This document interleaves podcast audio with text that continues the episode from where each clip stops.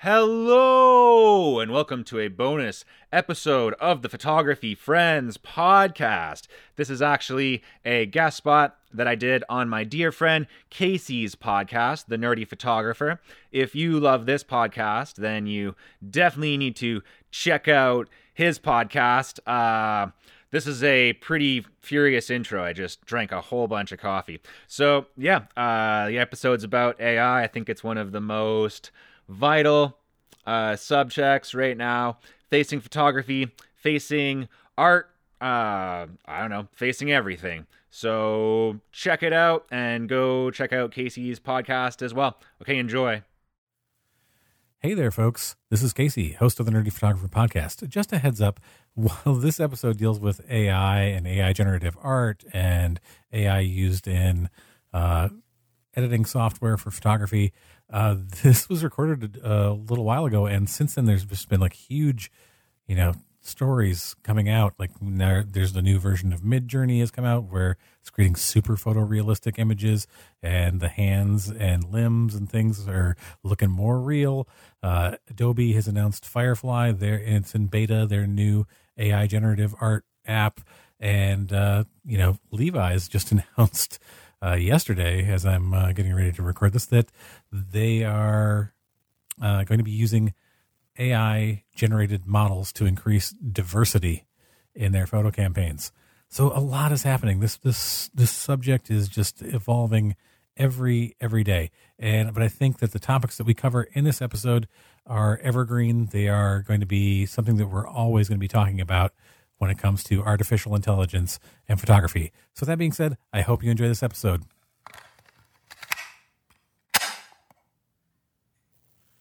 So what's the answer? 42. Very funny, but I'm sure you know that the parameters of my query make that an invalid answer. Oh, hey, welcome to the Nerdy Photographer Podcast. I'm your host, Casey Fatchett. If you've never listened to the podcast before, in addition to sharing entertaining and informative photography and business related content, I also go on missions with the crew of the Starship Fibonacci. While you're here, be sure to subscribe to the podcast. You don't want to miss out on future adventures. Right now, I'm having a conversation with an artificial intelligence named JCN. I prefer the name Jason. Hey, whatever floats your code, bro. And on this episode of the Nerdy Photographer Podcast, Jared Poirier from the Photo Friends podcast is back, and we are discussing AI and its use in the photography industry, from services that can be used for culling and editing to how AI is already integrated into some photo editing software, and much more. Stick around for that conversation after the break. Have you rethought your answer, JCN? I'm sticking with 42. Yeah, I'm not sure how to interpret that as the best recipe for guacamole.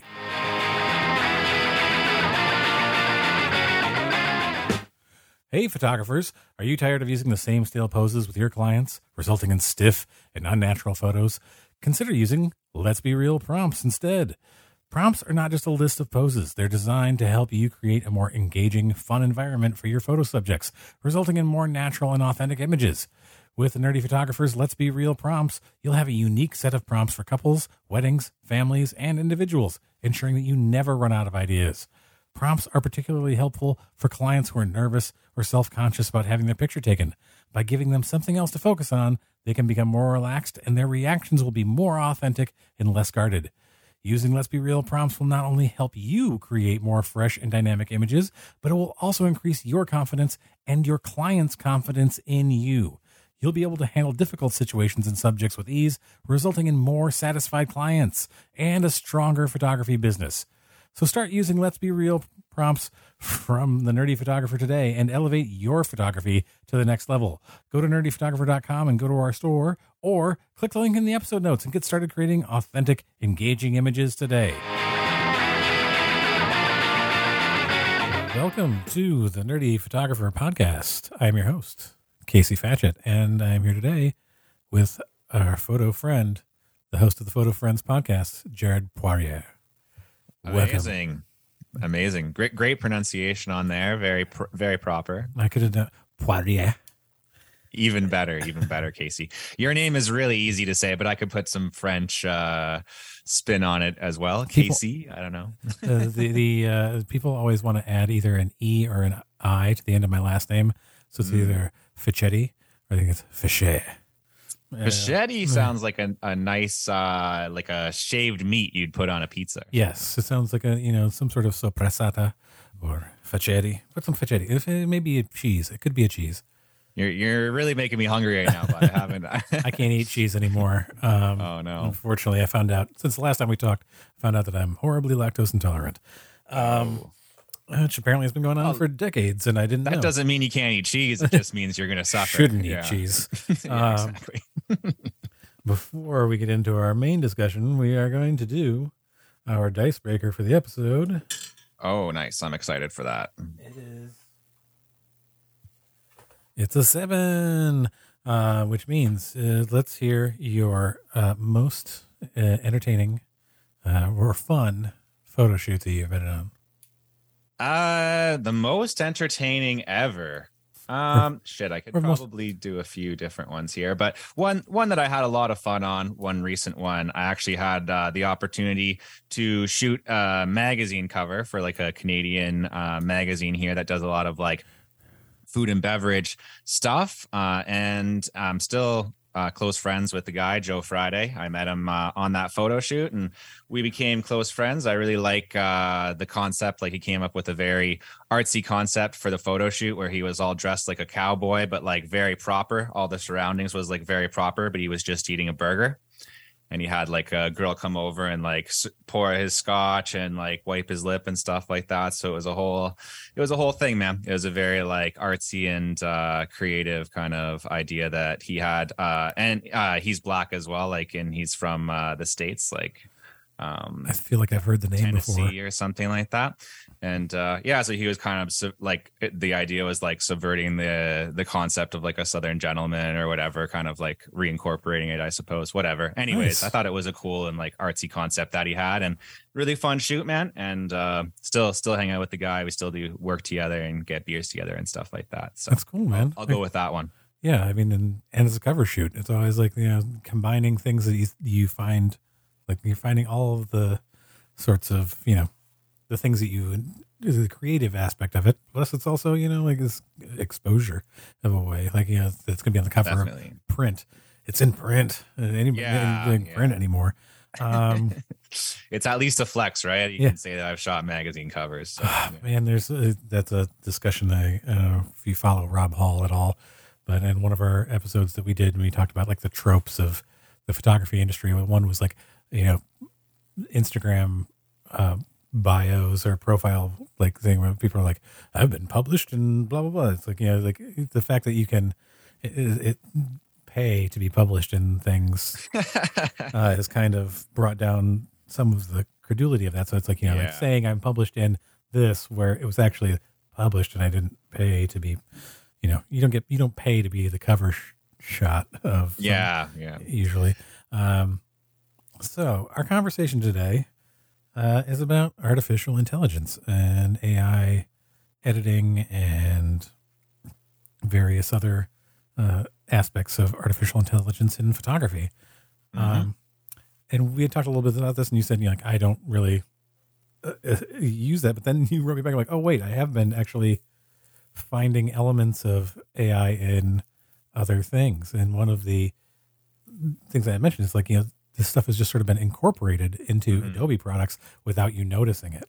Yeah, yeah. It's not something that I really went and sought out and was like, oh, this new, like these AI tools, I better download them and integrate them into my workflow. It's more like I use these Adobe things, Premiere and uh, Lightroom, Photoshop, right? And in order to, I guess, try to make the user experience a little bit better or maybe, you know, stay ahead of the competition or whatever, they've started integrating these things. And yeah, like you said, it's just been like kind of seamlessly integrated to where I haven't even noticed. Um, and I do think this is an amazing topic, man. Like, let me just give uh, kudos to you. Like, I think it's uh, it's pretty cutting edge, and you know, like uh, an important thing to discuss on a photography podcast. So thank you for inviting me. No problem, man. You're always welcome.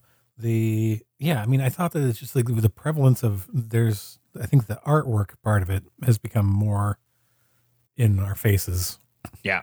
recently. But yeah, like these little things in like it's sort of in the background, like you're saying, like uh, it's it's been incorporated seamlessly into Adobe editing stuff that you just didn't realize that that was actually AI. But that's what I can't remember what they refer to their robot that runs. They run things behind the scenes. Hmm. Um, but they come out with these projects, and they have been for a while that I've found very interesting. And I'm like, oh, this is they don't. There's only a few things they have, like their neural network filters, which is like a specifically AI run. Like you have to be connected to the internet, and it has to go through to like them. them there's, that's specifically uh, AI run. But all these other things that they've developed, like content aware fill and things like that. Um, but there was one that was that they showed at uh, Photoshop World or whatever that thing is, uh, the expo that they do. That uh, w- that I'm. When is it going to happen? It was this thing called moving pictures, and it was like they could give you a. They, they would take a still photo, Hmm. and it would turn it into a like five second video. It would create a 3D map and they'd do like a five second like panning video. I could pan up or I could pan pan up and down or side to side. And looking at um like landscapes of like shots with it was incredible. Like I I would have thought it was a drone shot. Like you'd, you'd have these photos and just be like it, it was, you'd think it was video, but it was like when is that coming? Like that they they showed it like five years ago at Photo Expo or whatever it was, Mhm. Photoshop World, and then it hasn't like shown up yet. But it's like I, there's things that like take a little while, or they may have just realized it takes way too much processing power for it to be practical for everybody. But I was like, that's amazing. That would be like fantastic for your reels or whatever. Just like you can just take your static still shot and turn it into, you know, a little video, like a panning video. Yeah. Anything to spend less time making reels, man. Yes. anything, anything Yeah. to do less reels, like less time devoted to that. Um, but yeah, there's also like the the thing is like I I also use a few different editing softwares, not regularly, but like as part of you know this thing. I, I sort of keep on the cusp of other programs, and Mhm. like on one software has like started a new thing with they have like AI filters, like specifically this is like you can apply these different AI filters to your photos or uh, editing, but they also have like AI retouching. Yeah. Um, which you can you control like the parameters of it, but then it just like looks at the picture and is like, okay, this is what I'm gonna do. I'm gonna do my thing. Um, more so, and like there's a, another editing suite uh, called Luminar. Um, they've got like all sorts of AI editing. I think their new Neo software, I think it came out last year, um, has like all sorts of like landscape AIs. It'll remove um, telephone wires or you know like from photos. You know all sorts of like different like types of things. You just like click on. Oh, I want to remove this, and I want to like this in my photo, and it just analyzes the picture and like edits it all together like eh, by by itself, which is a little scary. Um, Yeah. I, I got to tell you though, it, it is cool on my phone. Like uh, with the the Google Pixel, I took a photo of uh, of my dog running in the snow, right? And uh, I had actually um, what what do you call that? Pulling a uh, Game of Thrones where you leave the Starbucks cup in the shot. Fully did that, you know. Uh, and then you know, back in the day, I would have had to pull that into Photoshop, grab the clone tool, and clone that out. I can just do that shit, shit on my phone, man. I just like Yeah. touched it with my finger. Starbucks cup was gone.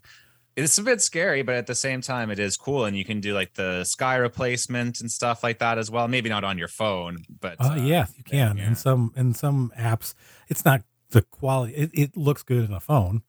yeah, It wouldn't look good in print, but like you know the way that we're they're doing like that Adobe has just into Lightroom. I mean, like, the uh, select subject or select sky or select background Mm, so that yeah. you can make edits like is now just available in Lightroom.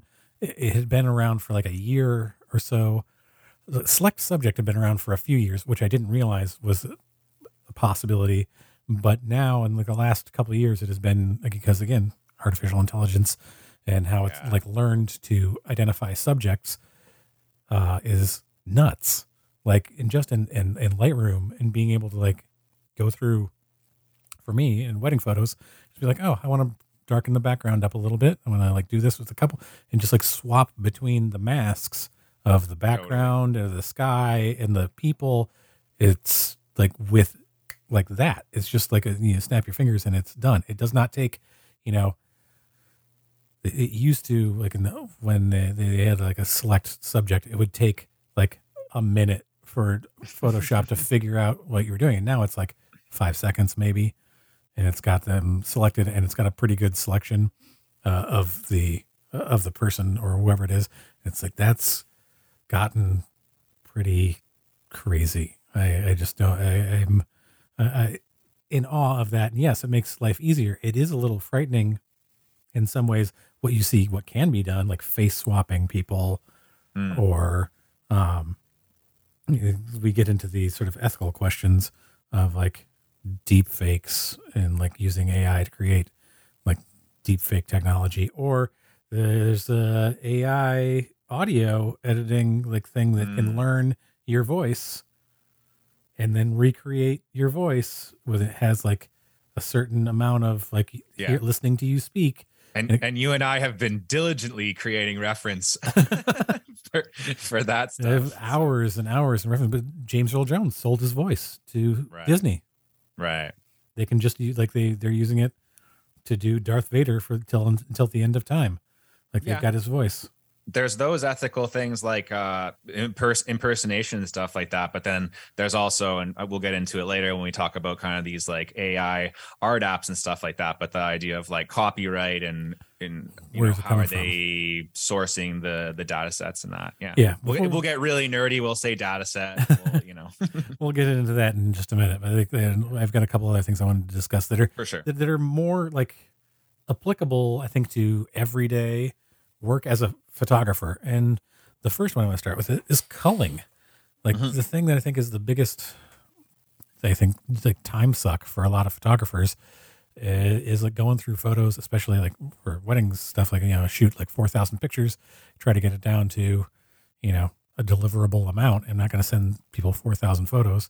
Um, but there's a company called Aftershoot, and they their tagline is "Make uh, photo culling made easy," uh, and it just goes through and it selects, you know, the photos that it's going to pull out, and you know, you get to select like what you get to see the selections that made. So if you don't want to like delete that photo, you don't have to. Like you get to see what it did afterwards.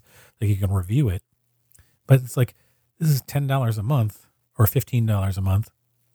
If you uh, it's fifteen a month if you do it monthly American, fifteen dollars American, and ten dollars a month American if you pay for it by the year. But it goes through and it like detects if like the people are out of focus, like if it's like severely under or overexposed, uh, duplicate photos. Um, Mm, and you can select like the key faces. Like for example, if you were like again, if it was a wedding and you're like, okay, my couple or my key faces. I want to like keep an eye on. Like they definitely need to be in focus. And so like if it finds that their photos, their their faces are out of focus, it's you know tosses that picture.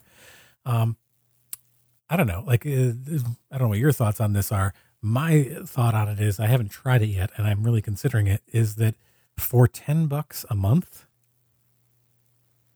How much time do I spend culling? Like, uh, that is the like most time I spend on a shoot. Like, uh, Yeah. all- is going through the photos afterwards, especially for weddings. Is going through Yeah. afterwards and like trying to pick out photos. Um, I would I would also say it's one of the least like creatively stimulating activities, Yep. right?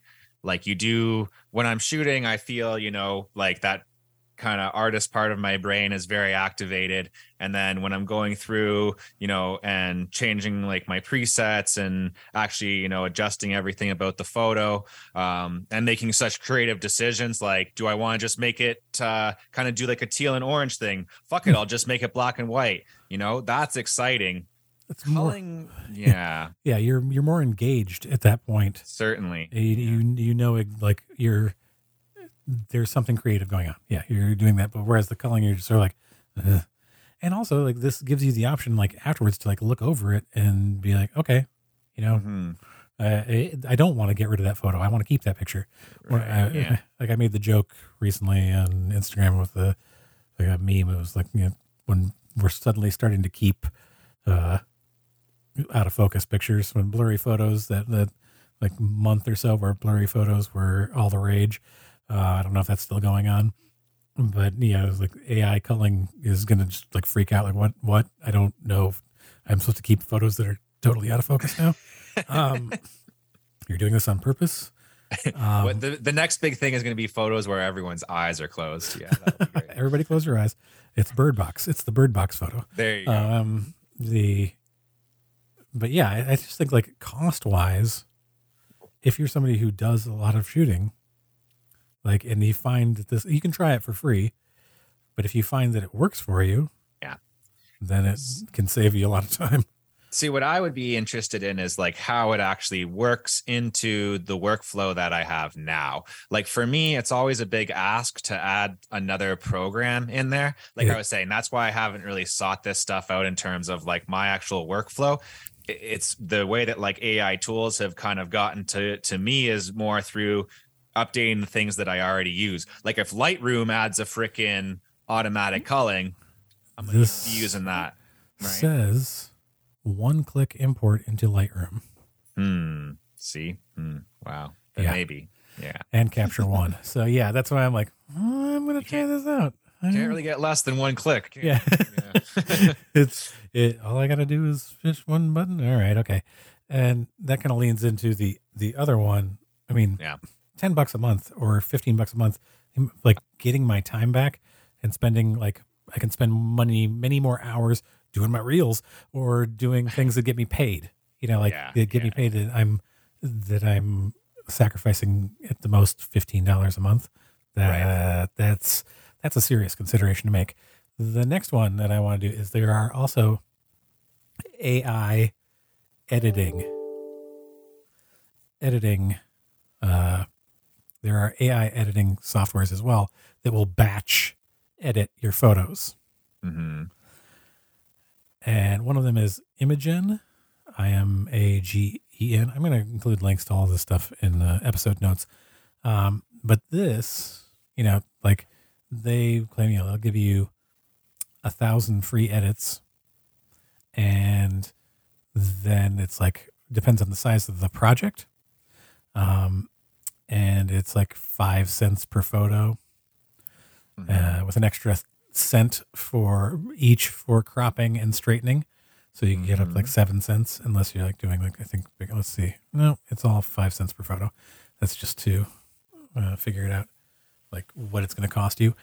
Um, and apparently you need to send them, like for this one in particular, you need to send them a. I think it's a thousand or three thousand edits that you've done, like edited images so that it can learn your style. Um, which, um, I don't know what your thoughts. I want to get your thoughts before I kind of go into like experiences that I've heard from people on this. Yeah, so you know, this one is a little bit less tempting for me personally. Like you you may have uh you know, if listeners could hear my skeptical face, they would have heard it. Uh yeah, I'm I'm just so hesitant to to use something like that even though it does say it's learning your style. I just feel like then it's really taking the art aspect out of it quite a bit and then it's kind of becoming more of an assembly line which you know there are certain shoots i guess you could do like if you were doing let's just say shooting corporate parties right was like the big thing that you did like shooting corporate parties. Then then maybe right? But even with something like uh, wedding photography i'd want to be touching it myself. I'd want to be like the creator touch is what's making this special. And i just feel like for me personally it would be kind of like i don't know I, I'm not going to say it'd be like against my moral code as an artist or whatever. Like that's saying a lot to say that, right?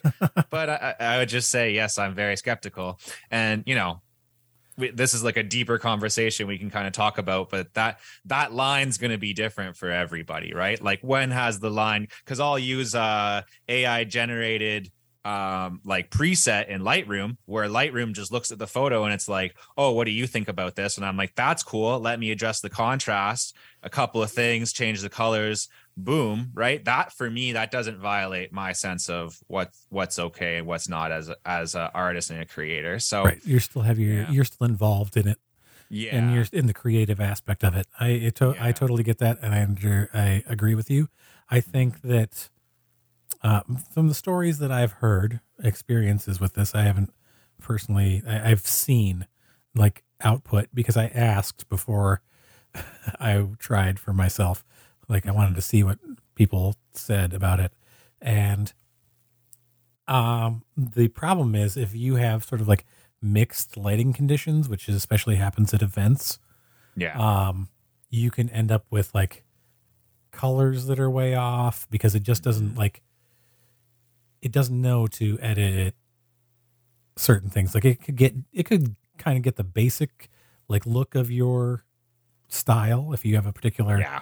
like preset that you use it kind of gets the the sense of that but then when it's like applying it to oh there's like some sort of color in the background like in the lighting even if it's not on the subjects themselves like but it's trying to adjust everything to look a certain way and then the, the colors end up off and maybe that's something that'll just going to take longer for it to learn how to do but it's like not at that like th- th- more than not like i had some some people who came back and said oh it works fine for me but it depends on what they're shooting and those people were shooting like corporate headshots hmm, where they have See? very yes they have very controlled controlled conditions. con- very controlled conditions.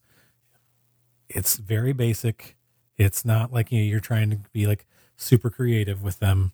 Yeah. Like you want, and you want a very sort of like standard lighting, and everything. Every photo is kind of the same. Like and like you're doing. That's the whole point. Is you want to do like the same sort of setup for everybody, and you're like if you're editing, you just shoot like 200 people for headshots, and you're like, okay, I got to edit a bunch of these all right, you know, once I get my final uh, shot from each person, and then it cost me 10 bucks to edit 200 individual headshots. And okay, we're done. And that's it. And the you batch process those. I can see it as something there as opposed to with a wedding or if I'm delivering a thousand pictures and it's costing me 50 bucks, Mhm. but it's like it's not i'm going to have to go back and adjust things after it's already edited because i'm not getting the colors that i want and then it's i don't think it's for me it wouldn't be something that i would jump into as far as Yeah. as that for the creative stuff, like I'm thinking about, like I, I do uh, concert photography as well, and sometimes when I'm editing those photos, like I could not explain to you why it, why it's done when it's done. Like I Right. look at it and I'm like, this feels right. This feels like how I felt at the concert. right and also you've got the light. Like light is such a Uh, such a huge deal. Like especially at concerts where you get like different colored lights and sometimes you're like shooting them because there's like you know the dust or whatever. Like you see get the light beams and you're trying like even though that like the colors aren't quote unquote good uh, for whatever but it's like that you're going for the atmosphere Yeah. of the of the shot. Like and it's not some perfectly lit portrait so yeah Yeah. And I also fear that, like, obviously, the worst case scenario is you use something like this, you send the photos to a client, and the client is like, oh, I don't like these look like not like your stuff, or these look edited by AI or something like that, right? You would, Yeah. I definitely wouldn't want that to happen. So, Yeah, I, I tried one that was available online, and it was doing like for portraits that it mm-hmm. would have, go through your portraits and like, oh, it's gonna we're gonna it's gonna brighten the eyes a little bit, and it's gonna smooth the skin, whatever. And it was the funny thing that I found was it made people's eyes bigger, Hmm.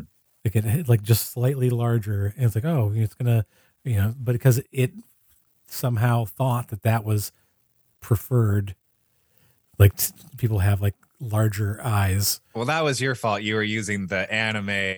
uh, No, I was using the big eyes, whatever that, remember the, that movie. What they call that? Kawaii way or whatever. There's a word for that. Uh, well, there was a woman who did those paintings. Mm. Um, they did a movie about her with I think it was Helena Bonham Carter called Big Eyes. Like she would do- like, and her husband took credit for them for a very long time. But she just like drew the, like these children and animals. They had like these like very spooky big eyes, and people were like, "I'm just drawn to them. They look weird." But she was just like, "Oh, I I just like that." Um, I don't know. Maybe it is. Maybe this is like the anime thing. Maybe whatever. Yeah. It's but uh, That'll be the new trend. Everyone looks like a Furby for some reason. oh man, uh, no See, you asked me how old I was. I'm I'm old enough Furby, to understand uh, what a Furby is. Yeah. Uh, what was that? The the animated movie that was a few years ago. Some the against the machines, like all the machines rose up and were like attacking humankind, and eventually like, Uh, Mitchell versus Mitchell's versus the machines, and like they get into the mall and it's the the giant Furby, and I was just like, oh, this is bringing back nightmares from my youth. Um, but yeah, I think that uh, culling would be is is a much more automated process that AI could be good at. I feel like editing I think so.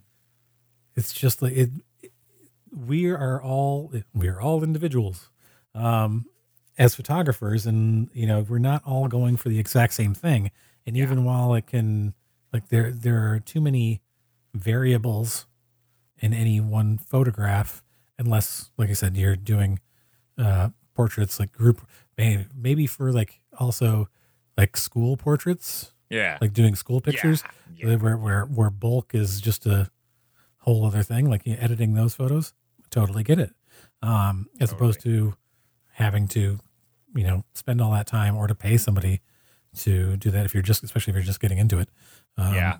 Yeah, even with the culling, I'd be so interested to see how it actually like which ones it actually picks. I think I will eventually try it. Like i'm gonna do it on like a i'm gonna i'm gonna Yeah. go out and like do like a test shoot Yeah. and then try it because you can try it for free for i think a month on the Yeah. culling because you know even with like framing and stuff like that or you know what you were saying to straighten the horizon and all of these things cropping and straightening like sometimes a photo is better because the the angles the off comp or the composition's weird right Yeah. and you just like that and you go oh again it's more of that thing of like it's not technically right but it feels right or whatever you know? Yeah. i don't know I get it. Yeah, it's it's a it's it's your artistic choice, and there's the thing that you know I talk about talk about like out of focus pictures before, Yeah. and I got into a discussion with somebody about like uh, intention. fair yeah Yeah, it's intention in editing and then taking the pictures, and just this whole thing of I'm going to take out of focus pictures of people because that's a trend or whatever. Like no, like if you do something that's out of focus intentionally, like there's a reason you want motion blur or something. Like I have also chosen some photos that were just slightly out of focus from weddings because I was just like the emotional content of this is far outweighs the technical perfection of it. Or there was like a shot I did of a couple is dancing in the middle of the dance floor and they're slightly blurred because there's a long exposure, but like all the people around them are really blurred. Um, I'm like, this is great. This is I, I this is what I was going for. Yeah, it actually came out better than I had anticipated. Um, Yeah. But yeah, that, that's intentionally blurred, and I think that you, that'd be something you have to keep an eye out for in you know automatic AI culling. But yeah, I'm going to check it out and see how it how it chooses um, what's over. And I think that that's also just when it comes down to it, as far as the expense, it's not that much in the long run. As far as like how much time you could save yourself over the the course of a year and get that back into either shooting more, doing your marketing, whatever it is, just getting more time, reclaiming more of your time um, in the long run. Yeah, totally. It's another option for a lot of things. And, uh, you know, you could just hire somebody to cull your photos for you as well, but that can get very, very expensive, right? And maybe you don't agree with how they're culling it either. So, yeah. Yeah, and I think that also the you know I haven't we haven't really been talking about it this much because it's more of a video related thing, but you see like these AI video editing stuff, like making uh, matting, like putting masking your like things in your videos a lot easier. Like that's a very usually a very time consuming process, um, which I hope make technical process. Yeah. yeah, I think that hopefully that will make it easier for filmmakers or video people to like do better things. Uh, Totally. and I think that that's a a valid use of that technology. And on that note, we get into AI artwork Cool. because um, there's a lot to be said about AI art. Um, and there's the, the big ones are you know like Midjourney, uh, Stable Diffusion, DALL-E Two. Um, again, I'll include links to all this stuff in the episode notes. Um, this stuff has just kind of gone crazy in the last year. Mm-hmm. There's it's overrun your streams of like uh, of ev- whatever social media around like that Lensa Yeah. Yeah. Yeah. Yeah. um, was nuts there for a couple weeks. Everybody's like, ah, I'm to spend my fifteen dollars, and then like TikTok basically came out with a like it free. it was like very similar to the Lensa thing, but there's like there's so much to be said about uh, AI art as far as like how does it learn, and where is it learning all of this information from? Is it taking from other artists? is one of the big questions. Like there was a whole thing with Midjourney, um, like three separate times in the last year, artists who died. The next day, there were hundreds of thousands of queries into the Midjourney engine Mm. to create art in the style of that artist Mm. like they're like okay are you they're taking advantage of the fact that this person is no longer alive to duplicate their work in some way Yeah.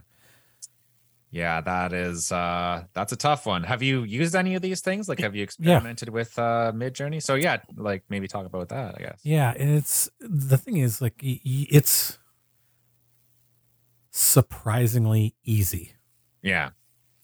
it, to like it, it, the learning curve is not steep Mhm. to create things and once you start to figure out that the more detailed your prompt is Yeah, yeah, yeah.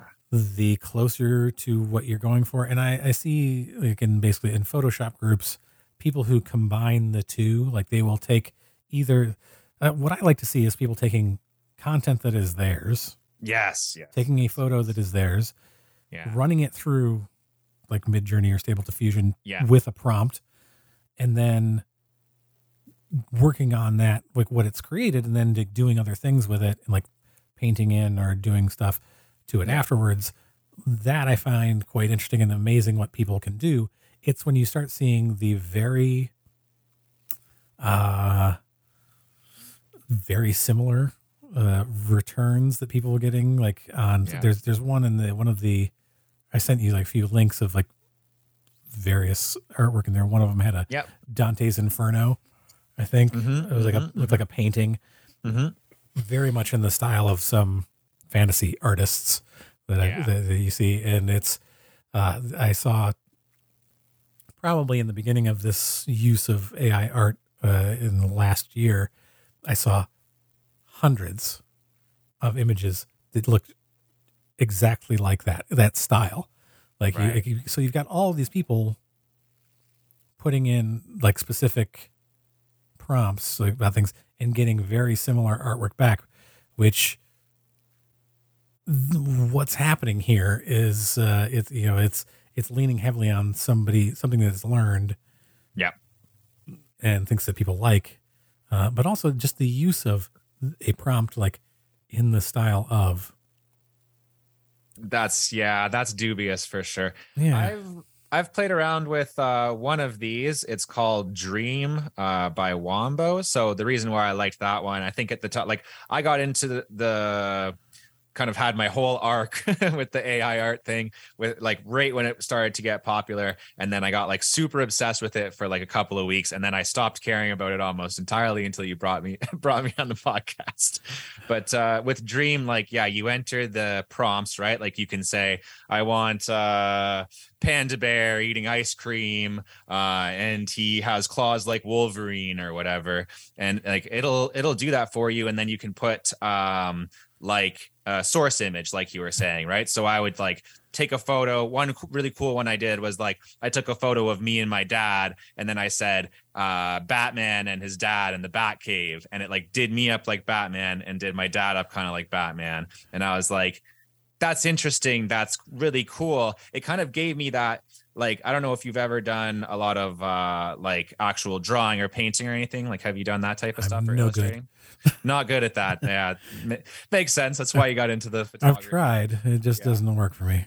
no that's fair um you get a very specific type of buzz from doing that type of stuff like uh like a buzz in your brain like a Yeah. kind of a high from creating art i'm sure you get a similar thing when you're editing photos or shooting photos that creative buzz and i was getting that by playing with these apps right and i was kind of feeling like what i was creating i even sometimes would like draw something with pastels right and then feed that in and then take like that stuff put it in photoshop cut it all up make a collage and then put it back into the ai and see what it does Yeah, see, Like, that's way It more creative. yeah Yeah. man. yeah I think yeah. there's in my problems with Yeah. this.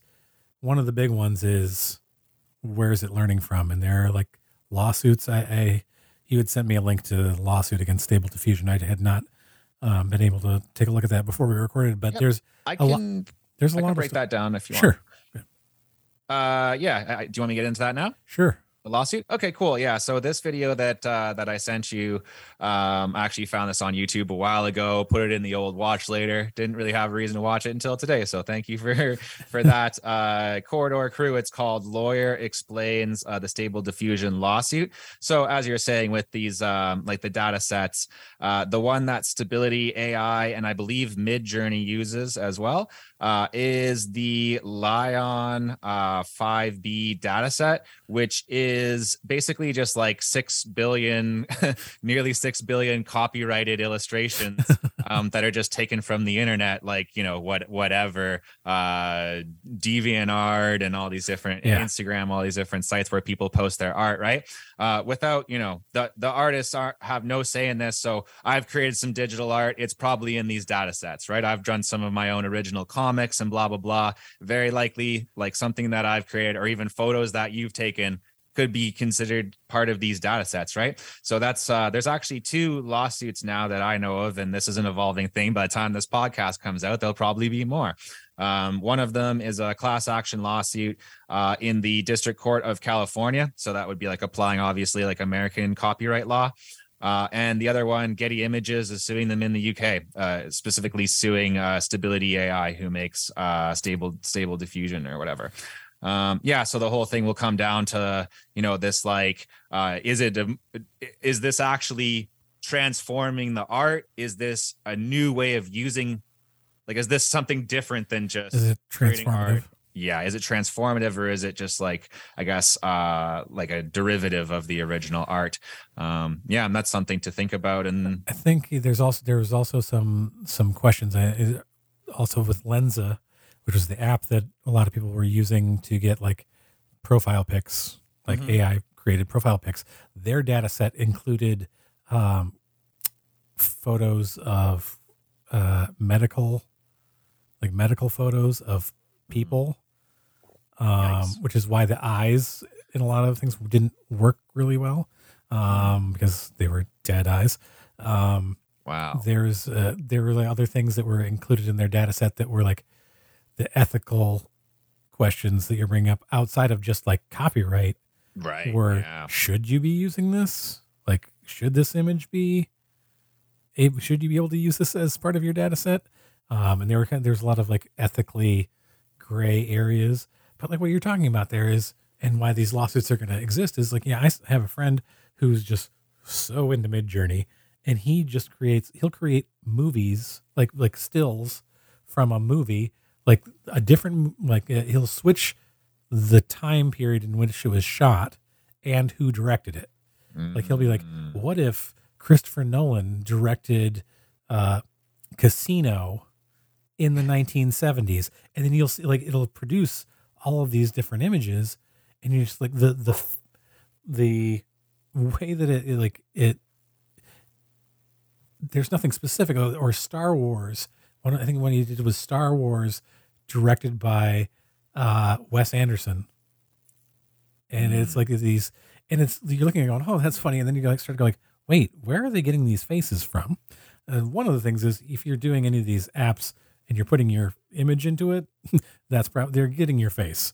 Uh, your face is becoming part of the data set. I hate to break it to you. Um, but a lot of these things, when you were talking about, "Hey, they're going to steal your soul uh, with your photo, like they're starting to do it in a way. They're steal, definitely stealing your appearance. You're you're using filters on TikTok, like they're they're taking your image and throwing it into these data sets. Um, but it's this sort of like you're creating artwork in the style of somebody else. It's not just the like you're just kind of like doink. It, it- the level, the, the bar has been lowered so far for entry. Yeah. It kind of makes me think of Jurassic Park Yeah. when when Jeff Goldblum's like, you, you're standing on the shoulders of giants, Mm. and you didn't think you you only thought about like what you could do with it and not should you do it. And there's just sort of this like, oh, we're just gonna like open this up and everybody can use this. So now there's just like everybody like I'm gonna create you know right.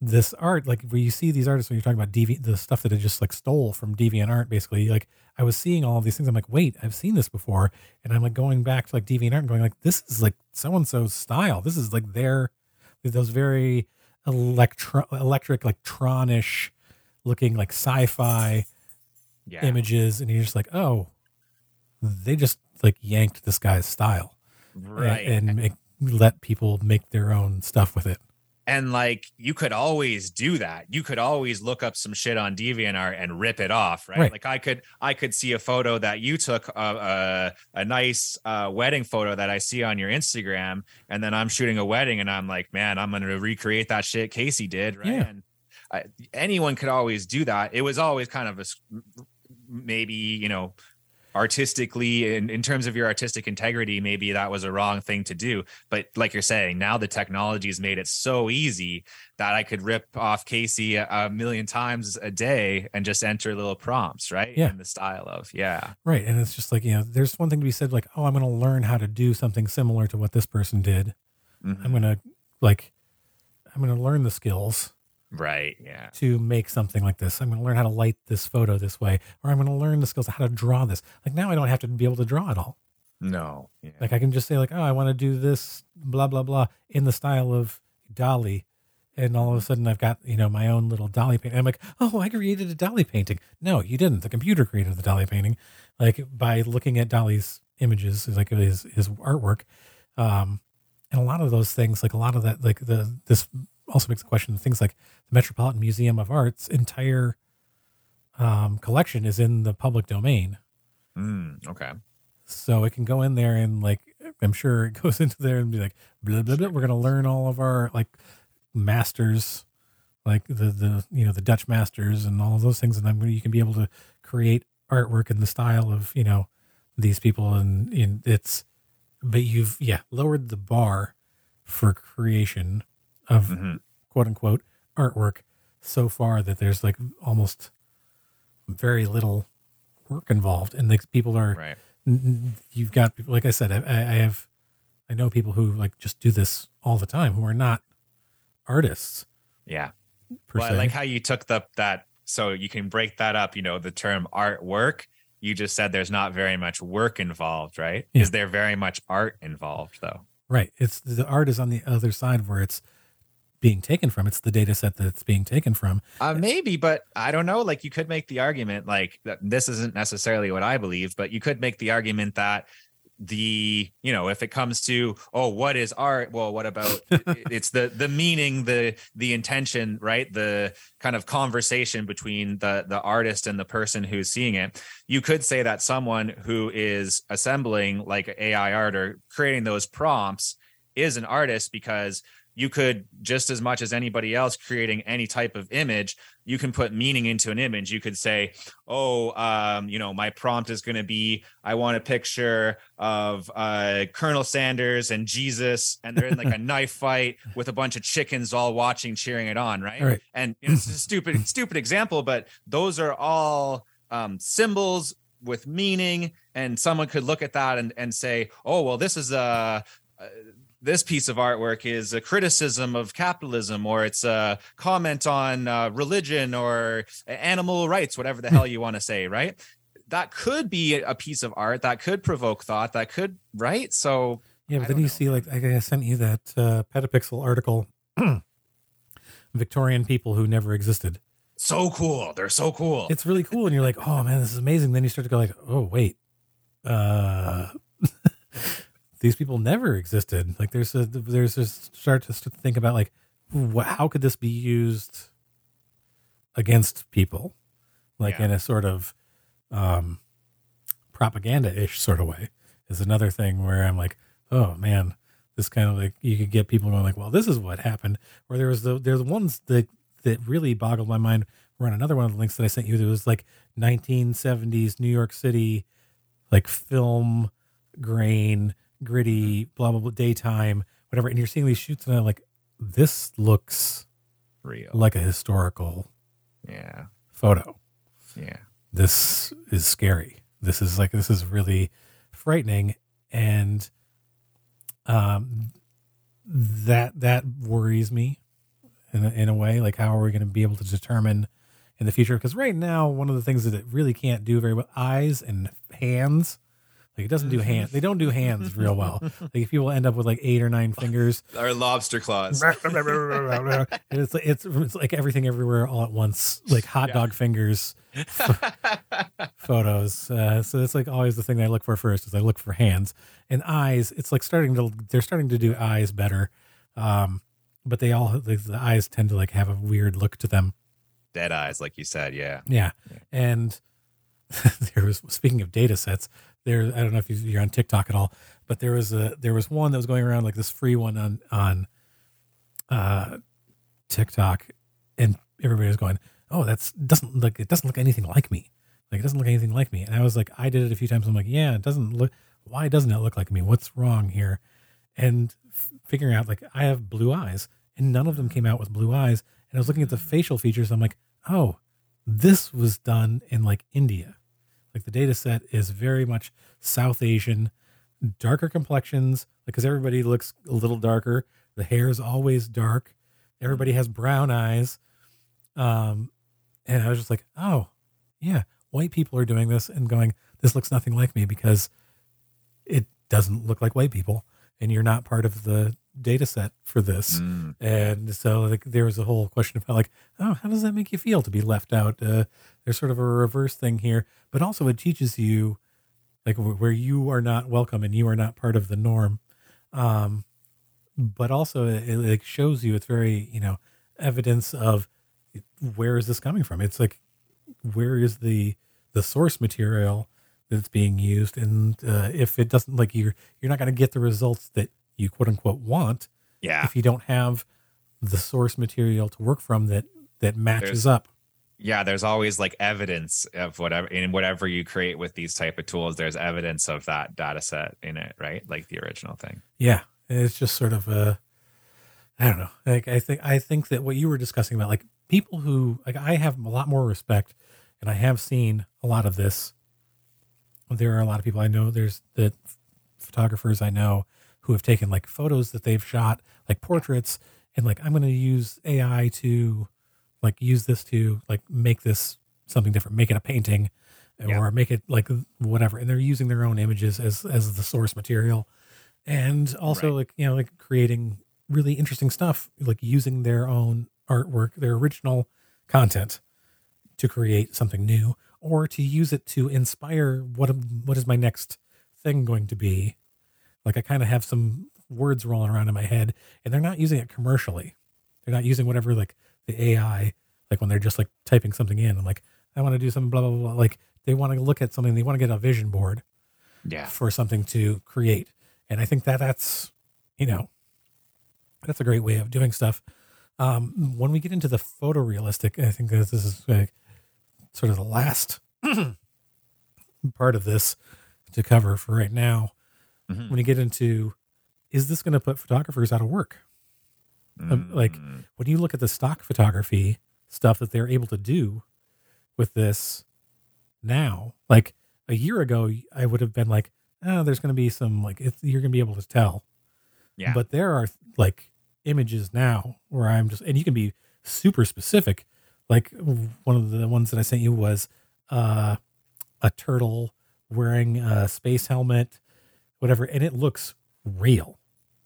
It looks like like somebody brought in like an actual turtle, like put this thing together, and I'm sure they spend some time on it. But it's like when they can use these tools to create exactly the photo they want, Mhm. and they don't have to pay anybody to do it, and it looks real. That is going to, you know, change things. I think, especially when it comes to, uh, as the as it gets better with people, and there are already, um, 3D models of people like AI models Yeah. that you can feed into some of these things and like get them to do like put them in certain positions and things like that it's going to change a lot of stuff um, as far as um, stock photography product photography um, the, unfortunately like i think that's gonna I, and i've seen like i was initially skeptical of like what the output of this was going to be but uh, what's her name karen cheng uh, she's real popular on Instagram. She always creates like these crazy. She's the one who like, oh, I'm at the San Francisco, I'm at the Golden Gate Bridge, and you can't use a drone here. How did I make this drone shot? And she's like using a super, Swiffers. yeah, like like like it's really super long, like pole or whatever, and then Yeah. or it's thinking on a fishing line, stuff like that. And she's like, gr- she comes up with like these like really kind of ingenious um, ways of creating stuff without actually using um, what you would think to create it. Uh, getting a crane shot without a crane. Um, but she worked on a cover, like a, a magazine cover that they created, and they were like, okay, we're going to create a magazine cover of an astronaut on an alien planet, you know, doing like, like I can't remember what the exactly the prompt was, but like they worked on it and like got it down. And I was like, when I saw the final image, I was just like, holy shit, that looks like a photograph. Mm-hmm. And when you can do that without creating, like having to go do sets, getting Yeah. models and uh, props and whatever, as this becomes a much more thing, this is going to. like budget is always a thing where they're like, oh, we don't have to spend money on this.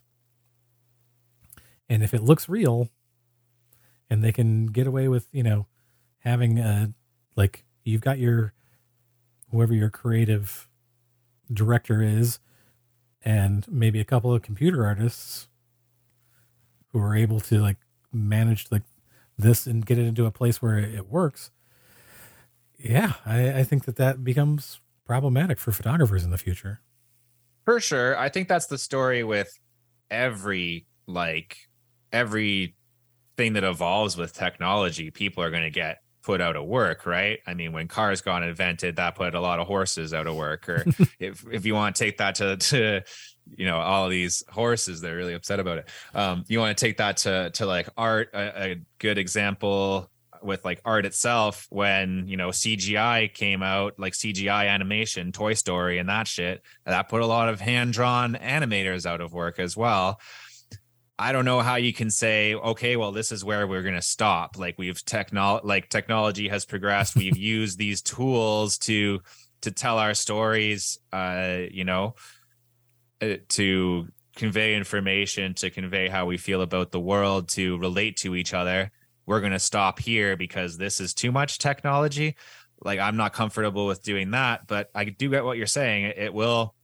It's definitely going to put some people out of work. It yeah, it's gonna, will. it's going to change the landscape for sure. I'm not saying it's I'm not saying it's not going to happen or we should like we need to put the brakes on all of this immediately. I think the ethical questions need to be asked. Like where's the where are we getting the data from? Like that needs to be more transparent Yeah, and yeah. people need to be compensated if their Mm. Artwork is being Well, sold yeah, commercially. is like what about this? Like when we're talking about these, uh, you, you know, specifically like the AI generation, the the tools where you're generating images and they're using a data set. Well, what if the artist had to opt into that and then it got Yes. tracked what stuff and they got paid? yeah. That's a different conversation. Yeah, I think that would be a useful conversation to have. I think that's definitely something that, that, that should be considered because you're like looking at these, like I said, they were artists who had passed away who had been quite popular and now they're gone and they're like, oh, we're going to like teach Midjourney to create artwork in their style like the next day.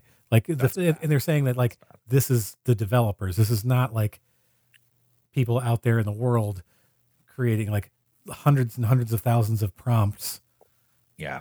in in a matter of an hour like the next day like this is this was not queries from just users. Like mm-hmm. there's there was just the the amount of because they have to publish i think like certain amount of like how it's learning. And like people were just like mm. going through that and like finding these queries. And like this seems like you're teaching it to do like this person's art because they just mm. died. And you're looking to capitalize on the ability to recreate their artwork. That that I've got a problem with. For sure. Yeah, there's going to be like a new, you know, there's going to be new laws that'll have to come out to deal with this stuff and just new new like norms and new uh I don't know, new like forms of like artistic morality or whatever. Like you wouldn't just blatantly rip off someone's photos or you wouldn't blatantly rip off someone's art and why would you do that be, through like using a different tool all of a sudden it's okay like yeah people need to i don't know we're going to need to adjust like our thinking and stuff like that as the technology changes i suppose right Yeah, it's gonna be a real mm. interesting conversation.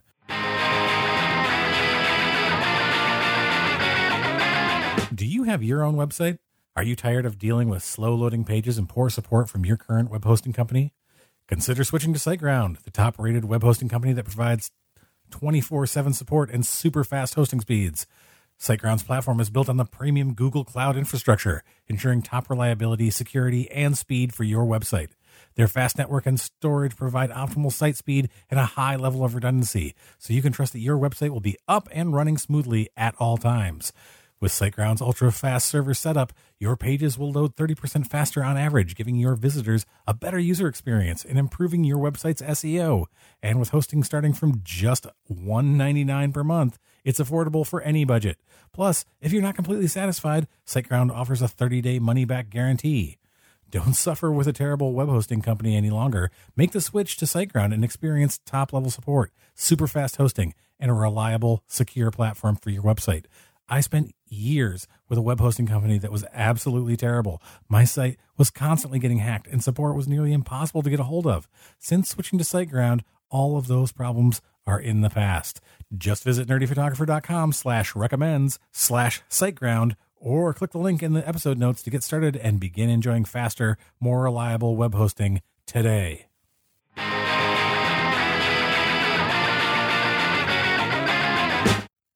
Hey, hey, hey! And now for my favorite part of the show. What's that say? Useless information. Ugh, this is always death. So, Jared, if if the sun exploded, it would take eight minutes for us to know that it happened. yeah okay cool i can While- wrap my head around that While the shockwave itself wouldn't hit us that fast, it would take eight minutes for us to see it because of the speed of light. Yeah. Um, we we wouldn't know that it happened for eight minutes. How does that make you feel? Uh, that makes me feel like I have a base level understanding of relativity, which makes me feel like a like a real clever person. Yeah. I don't know. I sort of find those sort of topics sort of putting us in our place cosmically. Like, you know, you're a wonderful thing. You're amazing to to be here, living and conscious and knowing Yeah. what's going on. But we're also just tiny, tiny little specks. But And how many YouTube videos would come out in that time that the sun actually hasn't exploded? It's a government conspiracy. These they'd be these- shorts. Yeah. They- They'd be definitely be They'd shorts. shorts. They'd be reels on Instagram. Yeah. We're, we're no no longer than 15 seconds. Jared, thank you very much for coming on again. Where can people find you? Oh, I'm so glad that you asked. Uh, if you guys like my uh, opinions and my ideas, and you want to hear me talk about photography for hours on end, uh, I've got my own podcast, the uh, Photography Friends Podcast. Uh, it's great. We uh, we have wonderful guests. Even Casey's been on there before, so yeah, you guys can find his episode. And they can find you on the Instagram at what is Well, of course, of course, they can find me on Instagram. where you're creating reels.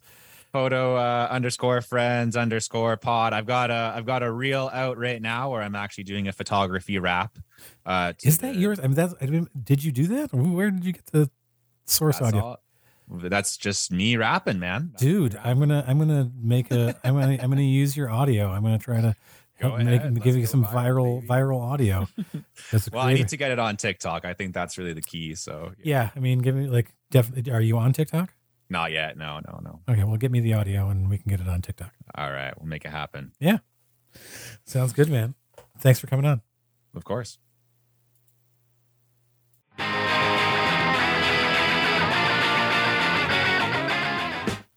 Welcome back, everybody. I hope you found this discussion on artificial intelligence and photography informative and thought provoking. Many thanks to Jared Poirier for coming on the show. Be sure to check the episode notes for Jared's links and give a listen to the Photo Friends podcast. Also, like I said before, if you haven't already, make sure you subscribe to this show, the Nerdy Photographer Podcast, and leave us a review on Apple Podcasts or pretty much anywhere you can leave a review for a podcast. But Apple Podcasts really helps us the most because it helps us reach new listeners. You can also follow along on social media at the Nerdy Photo on Instagram, TikTok, and Twitter. That's at the Nerdy Photo. Lots of fun stuff always happening on the socials. You can also find other totally free ways to help support the podcast in the episode notes. JCN, I have to say, first, I am very impressed with the fully functioning robotic arms and hands that you built for yourself since the opening. And second, this is some of the best guacamole I've ever eaten. The hardest part is finding 42 perfectly ripe avocados. Yeah, trust me, I know that is a difficult search. Until next time, everybody, stay safe and stay nerdy.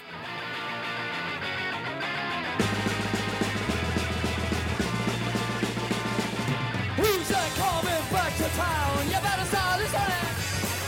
Who's your heart been beating about? You better, you better, you better, you better listen. Do you enjoy listening to your entertainment? Why am I asking? You're doing it right now. You must. With Audible, you can enjoy all of your audio entertainment in one place. From bestsellers to celebrity memoirs, mysteries and thrillers, motivation, wellness, business, and more. Audible has an incredible selection of audiobooks across every genre. But that's not all. Audible also offers exclusive Audible originals from top celebrities, renowned experts, and exciting new voices in audio, plus thousands of podcasts from popular favorites to exclusive new series. And with the Audible app, it's easy to listen anytime, anywhere, whether you're out taking photographs of landscapes, editing pictures in your studio, or going on intergalactic adventures with the Nerdy Photo Crew. You can listen to your favorite audiobooks and podcasts wherever you want. Right now, I'm going through Frank Herbert's Dune Saga once again. The world of these books is so rich and deep with history, I come back over and over and over. New members can try Audible free for 30 days. So what are you waiting for? Go to audibletrial.com slash nerdyphoto and sign up for Audible today and discover your next favorite listen. That's audibletrial.com slash nerdyphoto.